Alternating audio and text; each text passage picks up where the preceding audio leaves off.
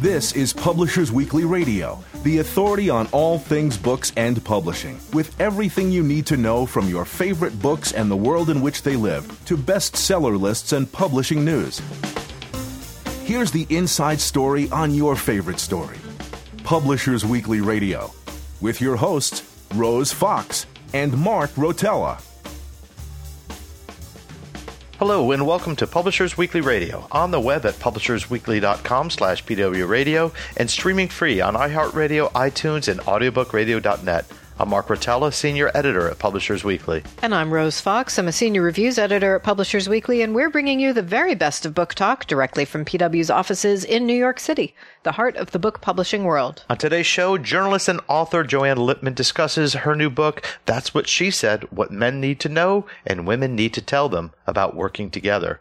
Then, Maisha Burnett, PW's Associate Editor for Children's Reviews, explores children's audiobooks. But first, here's a sneak peek at next week's Publishers Weekly bestseller list, powered by NPD Bookscan. Not a lot to talk about. No. Fire and Fury is continuing to triumph over the entire rest of the list. And uh, on hardcover fiction, there's just not much.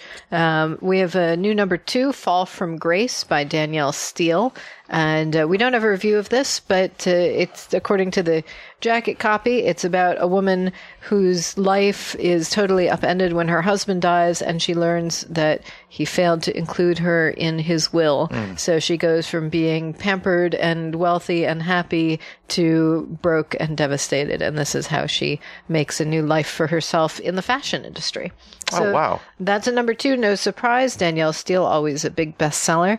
And uh, moving down the list, the only other debut in fiction is Need to Know by Karen Cleveland. That's at number 11. Uh, we say that former CIA analyst Cleveland's assured, if thinly plotted debut, is an unusual mix of family drama and spy thriller.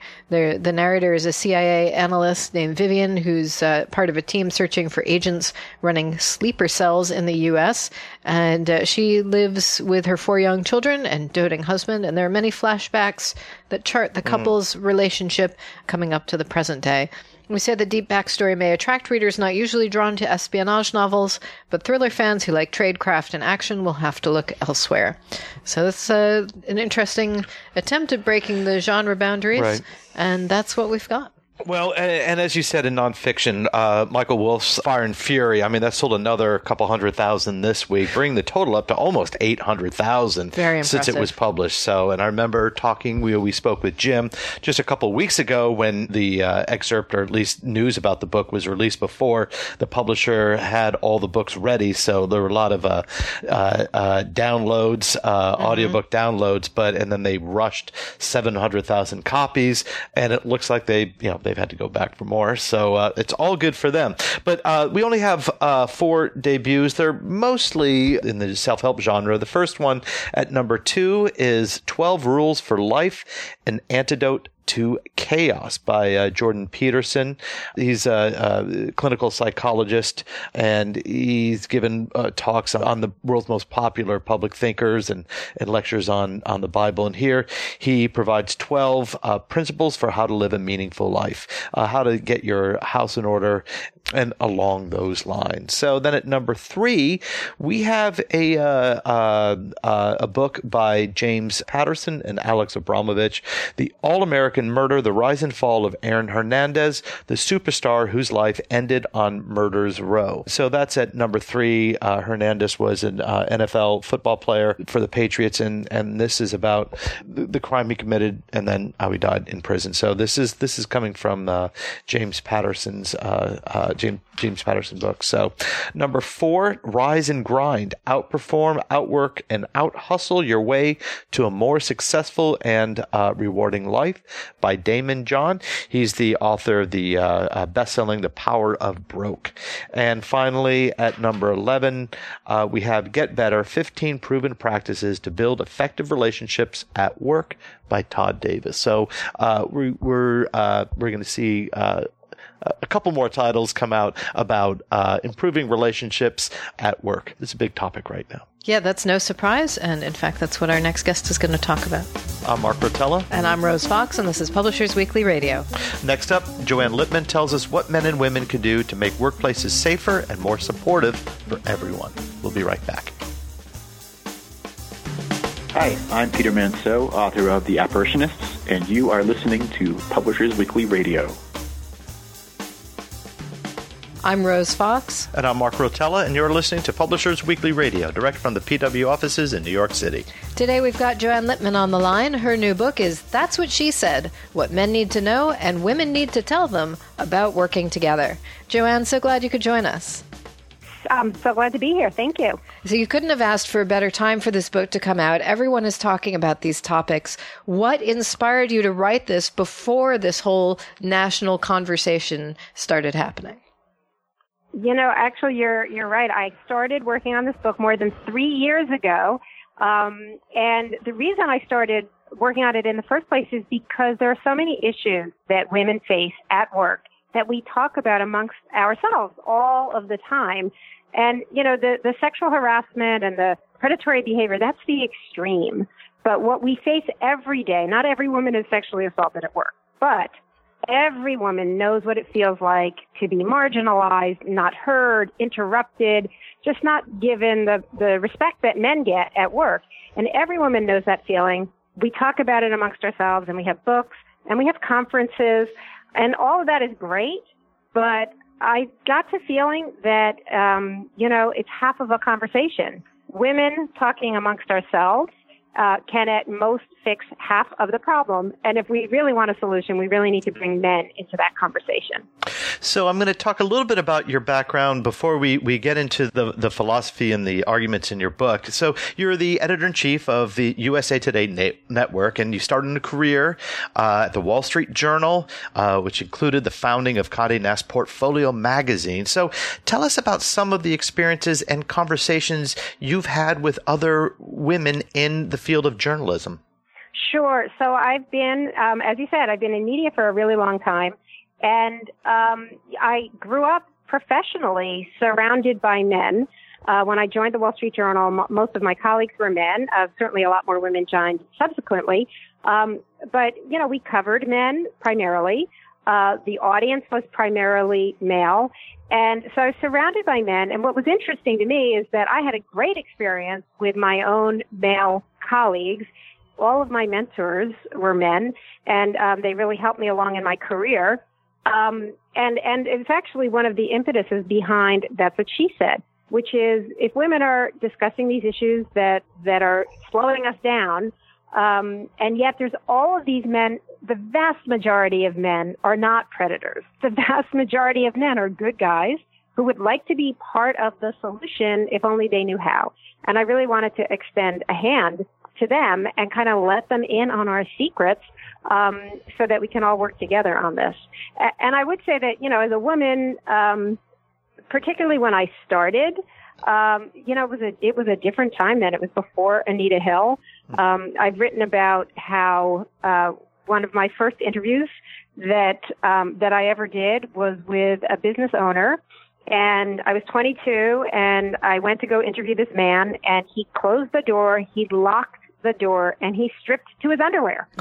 Oh. And Wow. and Wow. yes, yes, and I was, I, you know, it, on the one hand it was terrifying, but on the other, it was a, it was a power move, as so many of these things are that we're seeing, and I was determined not to let him rattle me. So I took out my reporter's pad and I interviewed him in his underwear, and then I went back to my office and I told my editor, uh, the editor on the story, about it, what had happened, and his response was to laugh. Like he thought it was hilarious. Mhm. And his point of view at that time was, you know, good for you, you young lady, you're earning your stripes in a man's world. Ugh. And uh, you you fast forward to now, and that would never happen. So I think we have had considerable progress since then. So uh, we begin our starred review of your book uh, by saying that you make a bold statement with this important book by examining the biases favoring men and, and in business. Let's talk about those biases first. Sure, sure. So, so much of the bias that is built into the system, there's a, this institutional wall of sexism, but so much of it is unconscious bias. So, what I experienced early in my career there with that the the man and the you know who stripped his underwear, that was overt, right? Right. What we see much more frequently now is a much more subtle thing that's going on, unconscious bias, which we talk a lot about and That's What She Said. And that unconscious bias is men and women both have it.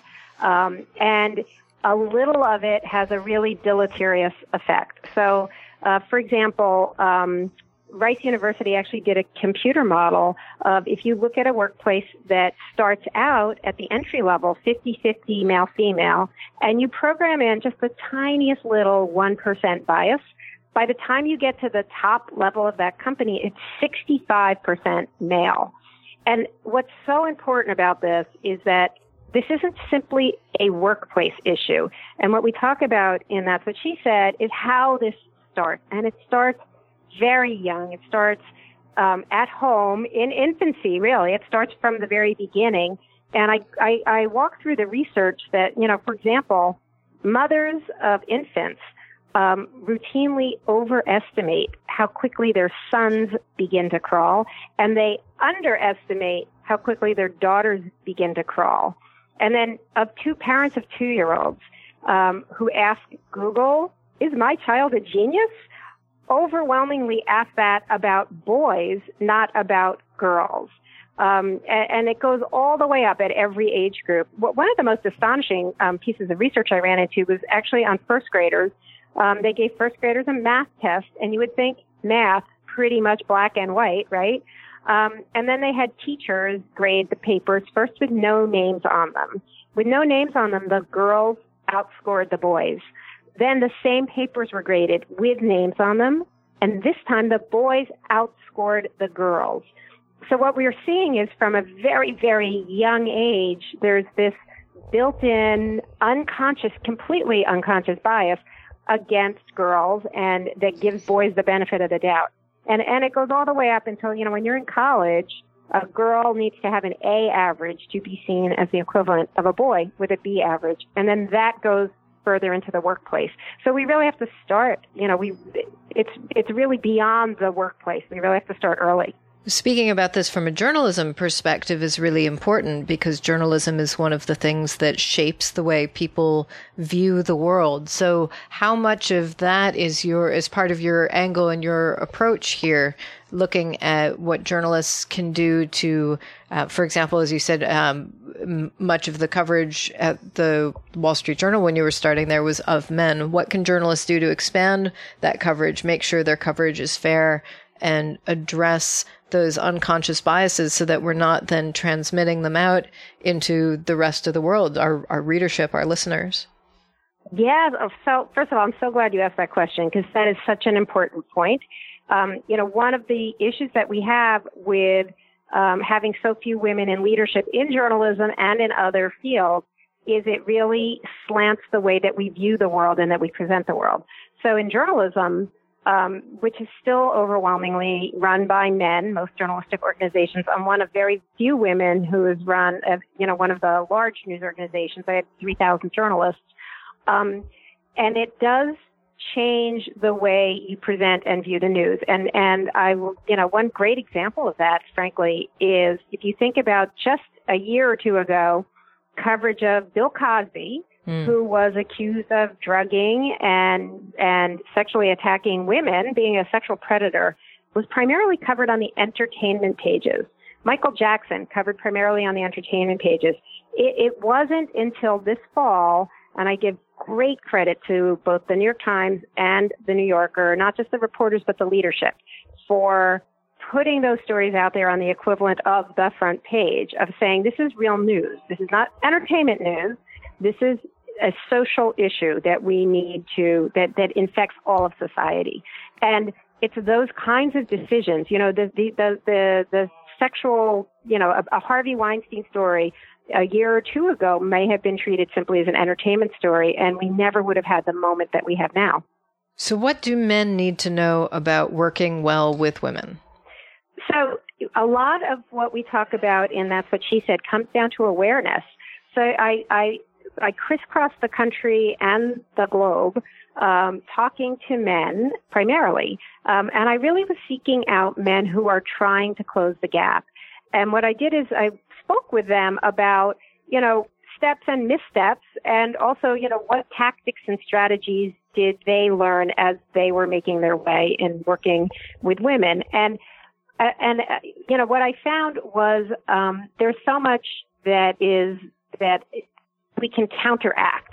Uh, we can't change our own unconscious bias, uh, but what we can do is recognize it and then take actions to correct it. And I'll give you a few pretty simple examples um, that anyone can actually do. So, so for example, women, the research shows, um, we always think we're interrupted more than men, and it turns out we are right. That's not our imagination. Um, women are interrupted three times more frequently than men. And there was even research done on the Supreme Court that found that female Supreme Court justices are interrupted three times more frequently than male Supreme Court justices. So men who become aware of this, the, the good thing is once you see it, you can't unsee it. You'll see it everywhere. So uh, one of the people I speak to in the book is um, is a television producer named Glenn Mazzara from The Walking Dead and The Shield, very successful shows, and he noticed that in the writers' room that the women writers never got their ideas across. Their ideas were not being um, accepted, and he said it took him a little too long to figure this out, but what he finally realized was that the women were being interrupted by the men in the room. And as a result, they never got their, uh, they never had the ability to even get their ideas out. So he created new rule, no interruptions for anyone who's pitching an idea. And that immediately fixed the problem. So the women and the men both, um, you know, could get their ideas out. Um, you know, another easy example that any one of us can can do with with just some awareness is um, women generally, if you make up less than about a third of a room, your voice really isn't heard. And I think almost any woman, probably every woman listening, has had that experience where you say something and you think you have a kind of a smart point or an idea, and nobody seems to hear it. It's like crickets. And then two minutes later, some man repeats exactly what you just said. And suddenly, Bob is a genius. What a great idea, Bob.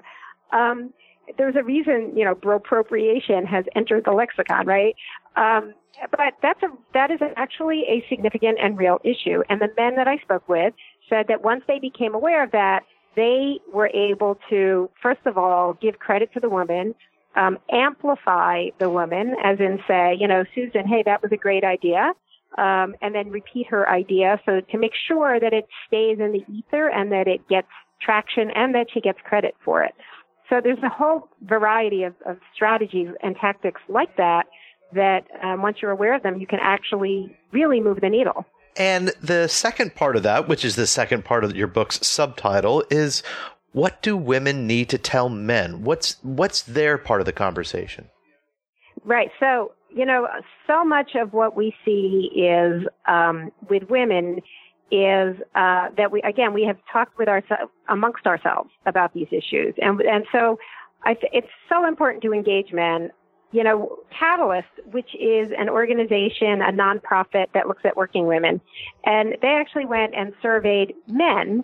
Um, to, they went to senior executive men to say, what might prevent you from championing equality at work for women? And 51% of the men actually said lack of awareness of what the issues are. And 74% of the men cited fear. And the fear was, you know, some of the fear was fear of being embarrassed by other men or losing status among other men. But part of that fear was fear of saying something wrong.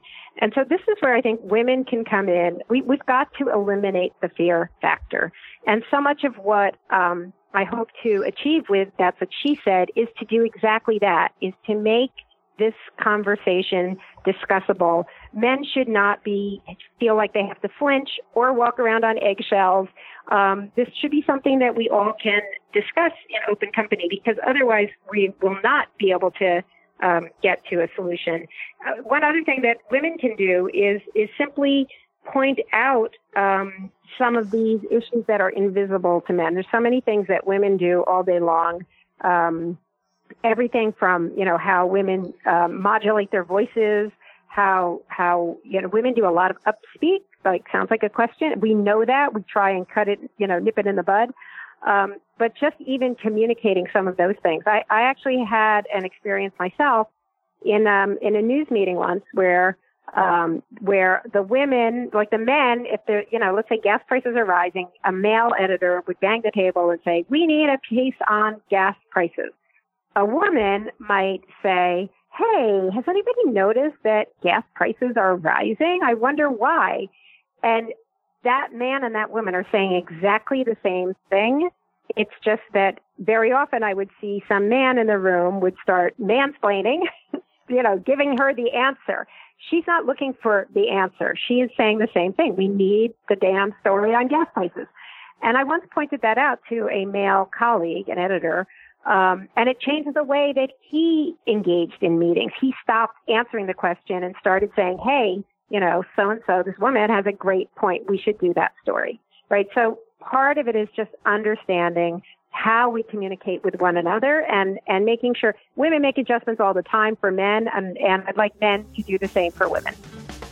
We're going to take a quick break, but don't go away.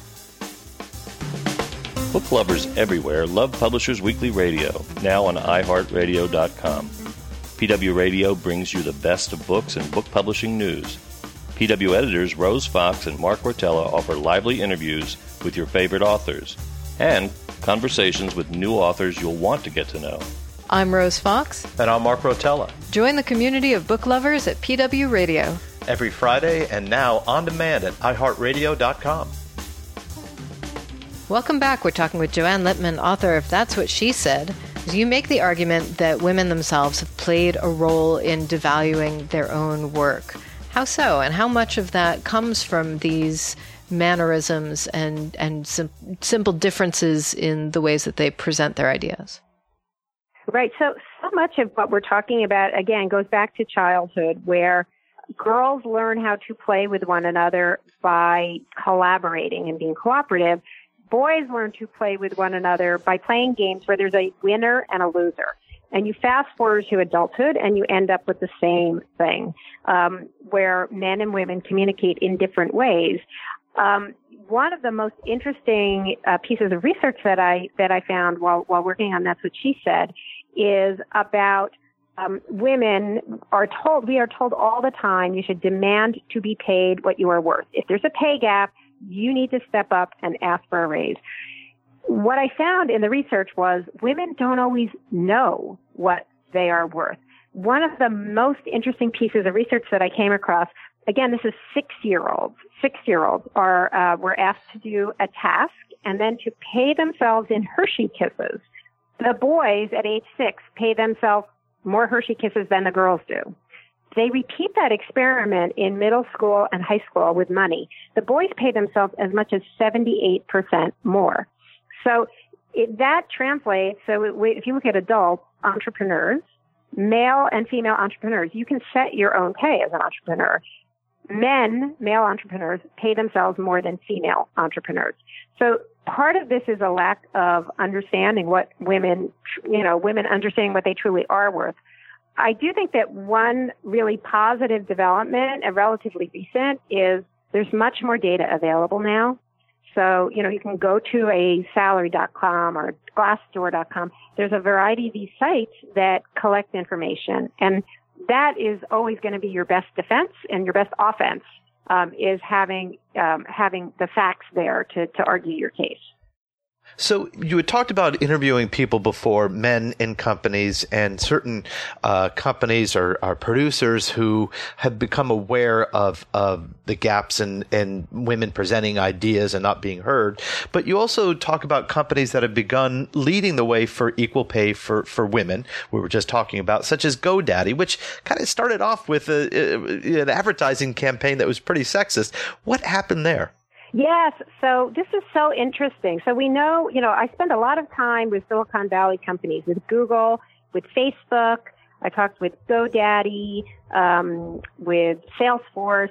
Uh, I also spoke with consumer products companies like like Kimberly Clark, big paper maker. Um, I actually I went to Harvard Business School where they're trying to to to start this process early to try and and wipe out these biases early.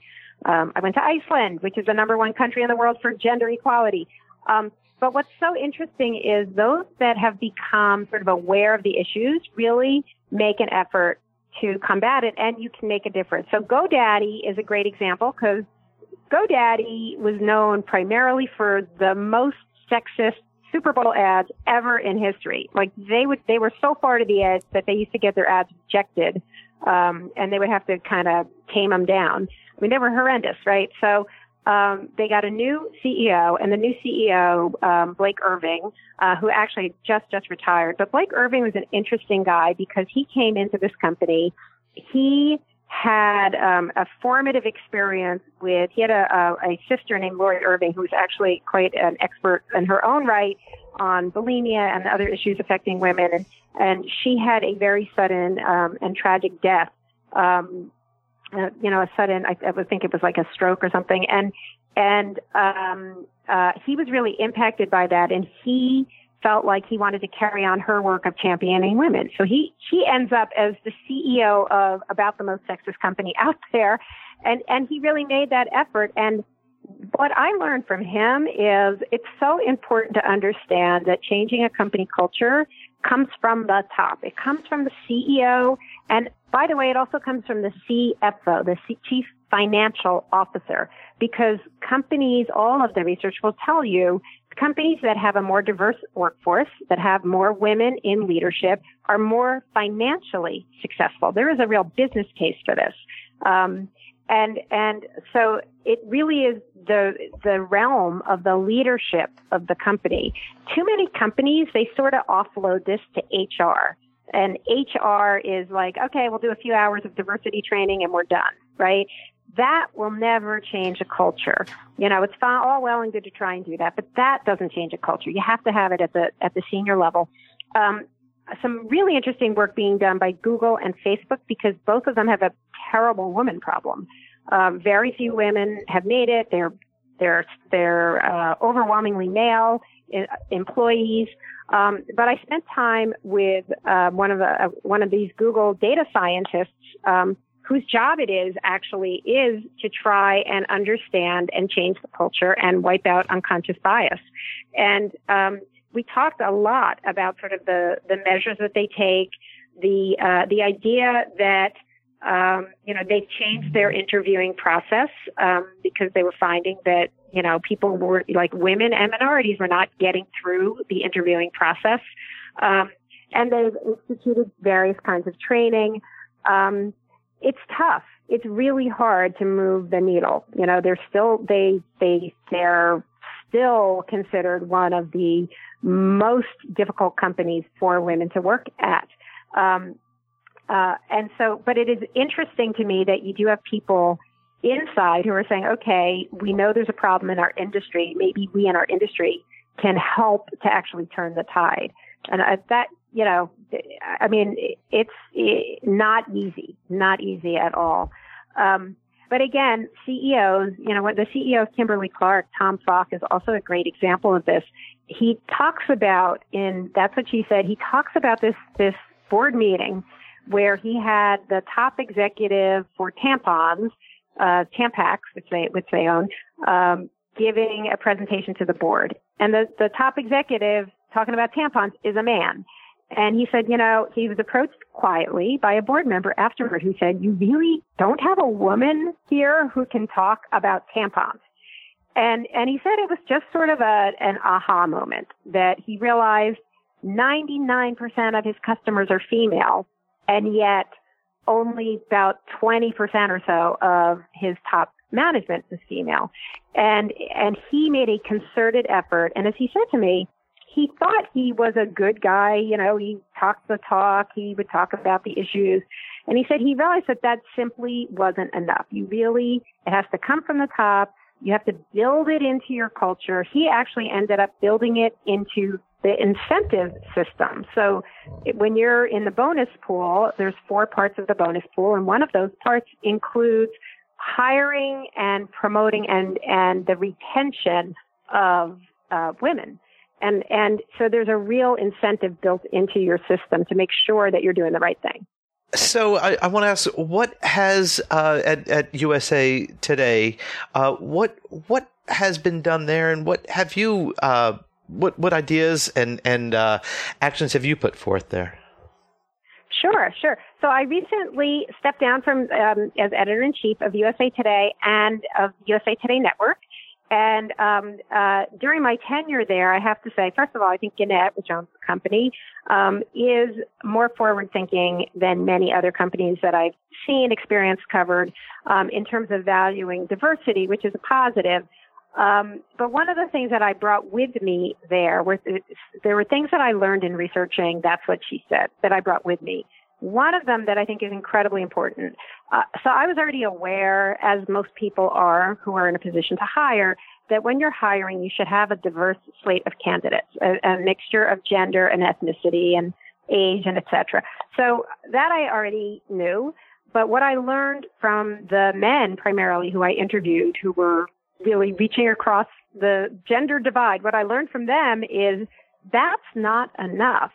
What you really need is to have a diverse slate of people who are doing the interview. Because if you have a diverse candidates, but you've got a bunch of white guys doing the interviewing, you still will not get optimal results. You will end up, you know, people, you'll end up with probably some of those coded words, right? Like, oh, she's not really a great culture fit, or she just seems, you know, abrasive, which are, these are all sort of code words that, that are applied disproportionately to women. Um, and so it's really important to have a diverse slate of interviewers because otherwise you could lose really great, successful candidates. That was actually my experience once on a hiring panel many, many, many years ago, uh, where uh, the, the they decided to have everyone in the department interview our our incoming future boss, and the recommendations from the pretty diverse slate of people who worked in the department were very different from the ones that that came down from the top of the company. Everyone was very surprised by by those differences. Right, right. You're exactly right. I mean, that's um, you know, that is, that's what's behind, that's what she said, right? That was the whole point is really to open our eyes, both men and women, to these sort of issues. It, it, this is not, you know, written for sexual predators to say, hey, predators, you know, it, this is really written for men and women who want to get this right. And which is the vast, vast, vast majority of people. Um, and and there's just we all have blind spots, and the idea is to kind of peel away the blind spots, to to tell stories, um, just engaging stories about people who have gone through this.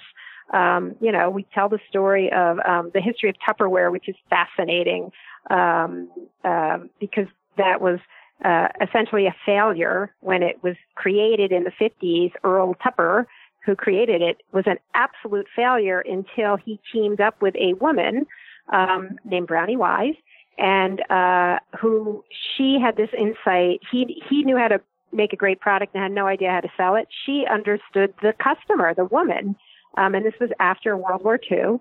And um, she realized, first of all, that nobody knew how to do it because you have to burp it. Nobody knew what that was back then. So women didn't know how to use it. So she realized that you had to show them and that you should do it at a house party. And she also realized there were all these women after World War II who had worked in the factories who suddenly were ejected, sent home, but they had lots of ambition and they really wanted to be productive. And she mobilized this huge sales force of women to, to do these home Tupperware parties and it was tremendously successful. And the only reason it was successful and is because you had the two of them with their differing perspectives who were who were working on this together. Um, it's also it's also sort of an object lesson because um, and we have seen this as well. Um, when she got too successful, she was the first woman ever featured on the cover of Business Week magazine. When she became too successful, her partner Earl Tupper fired her not only did he fire her, he wrote her out of the company history. And not only that, she had written a book and he actually got a bulldozer, dug a hole in the ground at headquarters, got every copy of her book and buried it. so, wow. Um, lesson learned there, right? So, you know, we've come a long way since then, but there, we, we still, um, there's a lot of stories in the book that, that sort of illustrate the, the um, both the history, but also sort of where we're going and how we can be successful. So, if you have one recommendation for a place to start for a CEO, a CFO, someone who is interested in changing their company culture from the top down, a man or a woman or a person of other gender, what would you recommend as a starting point? Well, look, the overall point of that's what she said is engage men right? The the the the overarching point is we need men to be part of this conversation because otherwise we will never get to a solution. So i would say depending on whether you're a man or a woman um, reach out across that divide. And and don't you know for men i would say we need to eliminate the fear factor or the the fear you're going to say something wrong. Um, and it's just important to engage and women will will welcome that and, and by the way, I think this is the best possible moment in my lifetime to do that. Um, because of the Me Too movement, um, it's top of mind. It's top of mind for men and women. And, you know, men are, do have these questions about how to act and women, um, are really open to having this discussion with men. So I think we're actually at a really good point. And I, I, I will tell you that one really interesting sort of data point for me is when I started the reporting. Um, you know, when I would talk about these issues in mixed company, the the, the men would clam up. Um, and even I remember, you know, when I first wrote the article on which the book was based, I did some television around it, and it would only be women talking to me. Like the men on the panels would keep silent. And the difference between then and now, and now I've, I've been, you know, making, um, you know, some television appearances and talking about these issues, and the men are really, really eager to engage. And I think that is such a positive development, and I'd like to see that continue. And that really is the mission of That's What She Said, is to make these issues discussable and comfortable for men and women. We've been talking with Joanne Lipman. You can find her book, That's What She Said, in stores right now. Joanne, thanks so much for joining us.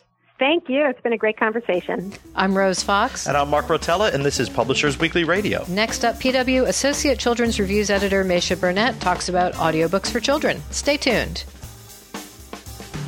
I'm Armistead Maupin, the author of the memoir Logical Family, and you're listening to Publishers Weekly Radio. I'm Mark Rotella. And I'm Rose Fox, and you're listening to Publishers Weekly Radio, direct from the PW offices in New York City.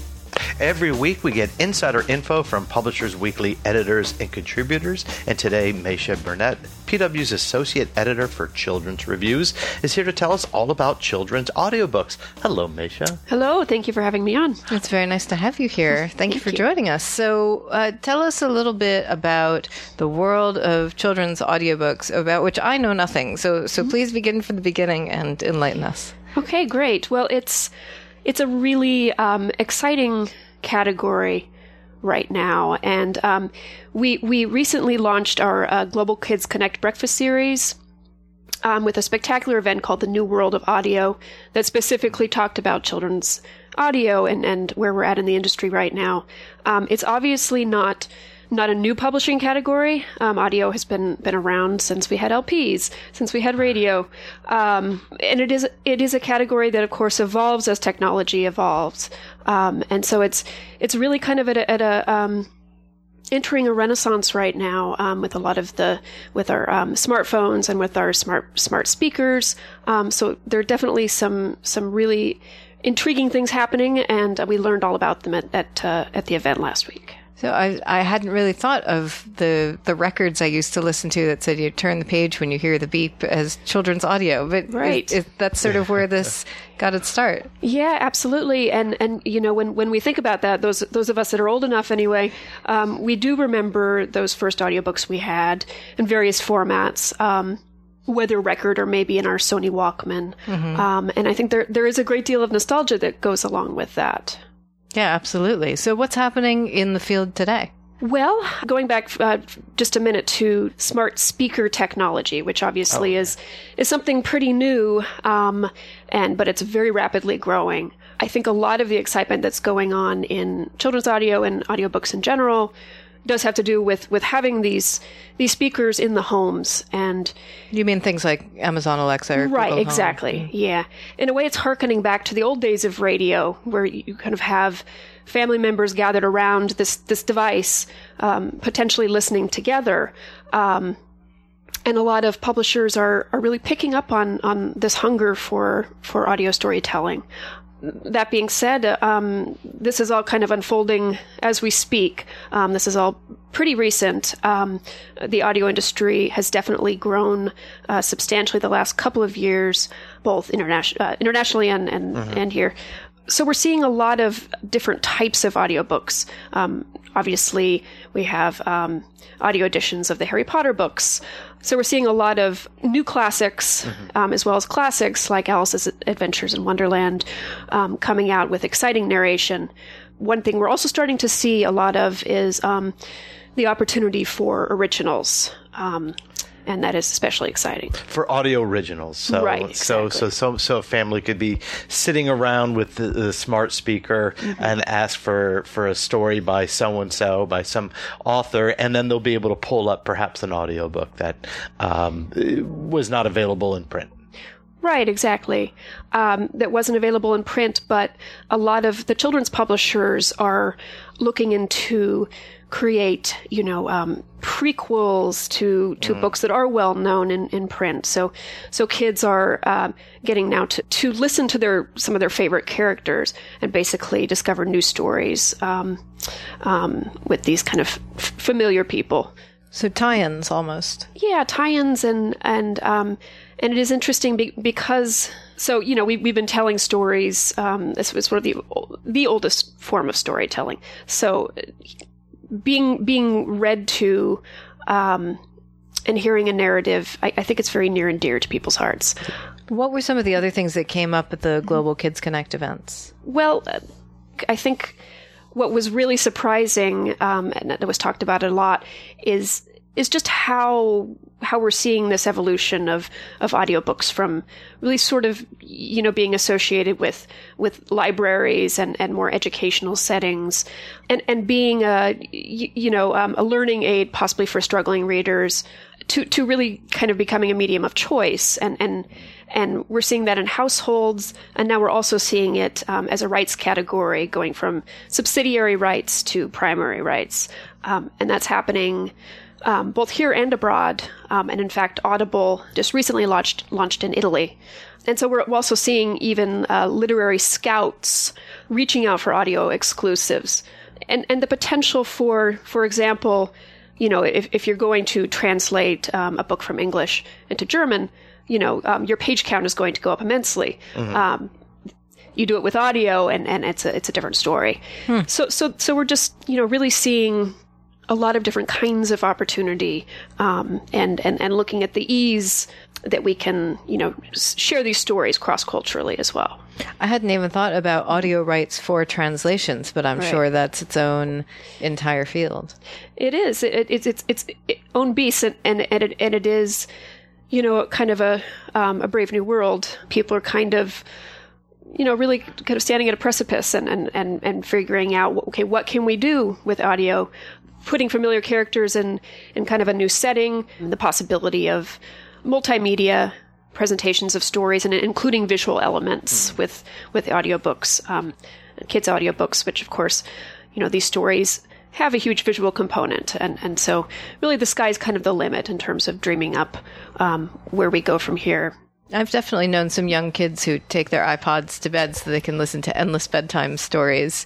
And uh, I know that my, my toddler is already being primed for story time by, by daycare. Um, every, every once in a while, I'm handed a book and then my child will sit in front of me cross-legged as though it is story time now, and I am being informed of this. Um, and I can, I can really picture a kid sitting that way in front of, you know, speakers in front of their stereo or their computer or their tablet or their Alexa Yeah. or what have you. yeah, exactly. Um, and and how about you know, Mark? You have you have older kids. Um, How how are they feeling about this kind of storytelling? Oh, unfortunately, I wish they would take to it. My daughter takes to it a little bit more than my son, who uh, uh, s- still is not. Uh, Really enjoying sitting down listening to something, but my daughter will. I mean, and that's a lot of fun. And actually, I haven't even thought about doing it with our Google Home, which uh, is something I may try this weekend. Well, it sounds like a really a lot of exciting things are happening. Yeah, definitely. And um, you know, uh, unlike when you're sitting together as a family watching TV, um, if if you're listening to an audiobook together, you can still engage with one another. Mm-hmm. Um, You know, you can make eye contact. You can um, you can even multitask. And I, I think that was another big takeaway from from our audio event is, you know, we live in a society of multitaskers. Um, whether we're driving, commuting on the subway, or doing dishes and in fact, a lot of people um, who were recently surveyed, um, speaking about their um, smart speaker use, say that that that it's they're using the smart speaker in ways that they used to use the television. So, you know, if you are you are cooking and you like the sound of voices in the background, um, people are kind of transitioning and, and really, really embracing this this technology in interesting ways. That sounds great. Well, thank you so much for coming on and telling us all about it. And uh, we'll have you back in a year or two when the dust settles and we see uh, what exciting innovations have come up. And meanwhile, you can uh, uh, our listeners can read this this week. Just go to our website, publishersweekly.com. Thank you so much. All right, thank, Thank you, Mesha. And now a final word from our sponsors. Beyond the headlines, beyond the routine, beyond the book, I'm Chris Kenneally, host of Copyright Clearance and his podcast series, Beyond the Book. And I'm Andrew Albanese, senior writer at Publishers Weekly. Join us each Friday for a Publishing News Week in Review podcast unlike any other. Learn all the breaking news and catch the best analysis on developments in the book trade, copyright law, and much more. You already know business as usual. Now go beyond the book. Listen to the free series and subscribe at beyondthebook.com. And that's it for today's show. I'm Mark Rotella. And I'm Rose Fox, and you've been listening to Publishers Weekly Radio. Join us next week for an interview with Morgan Jerkins, author of This Will Be My Undoing. We'll also have lots more juicy insider info on best selling books and the nuts and bolts of publishing. In the meantime, you can listen to this and every episode of Publishers Weekly Radio absolutely free at publishersweekly.com slash pwradio. Subscribe to our podcasts on iHeartRadio and iTunes and hear every new episode streamed live on audiobookradio.net. Check those sites every week for a brand new episode, giving you the inside story on your favorite story. Thanks for listening. You've been listening to Publishers Weekly Radio Show.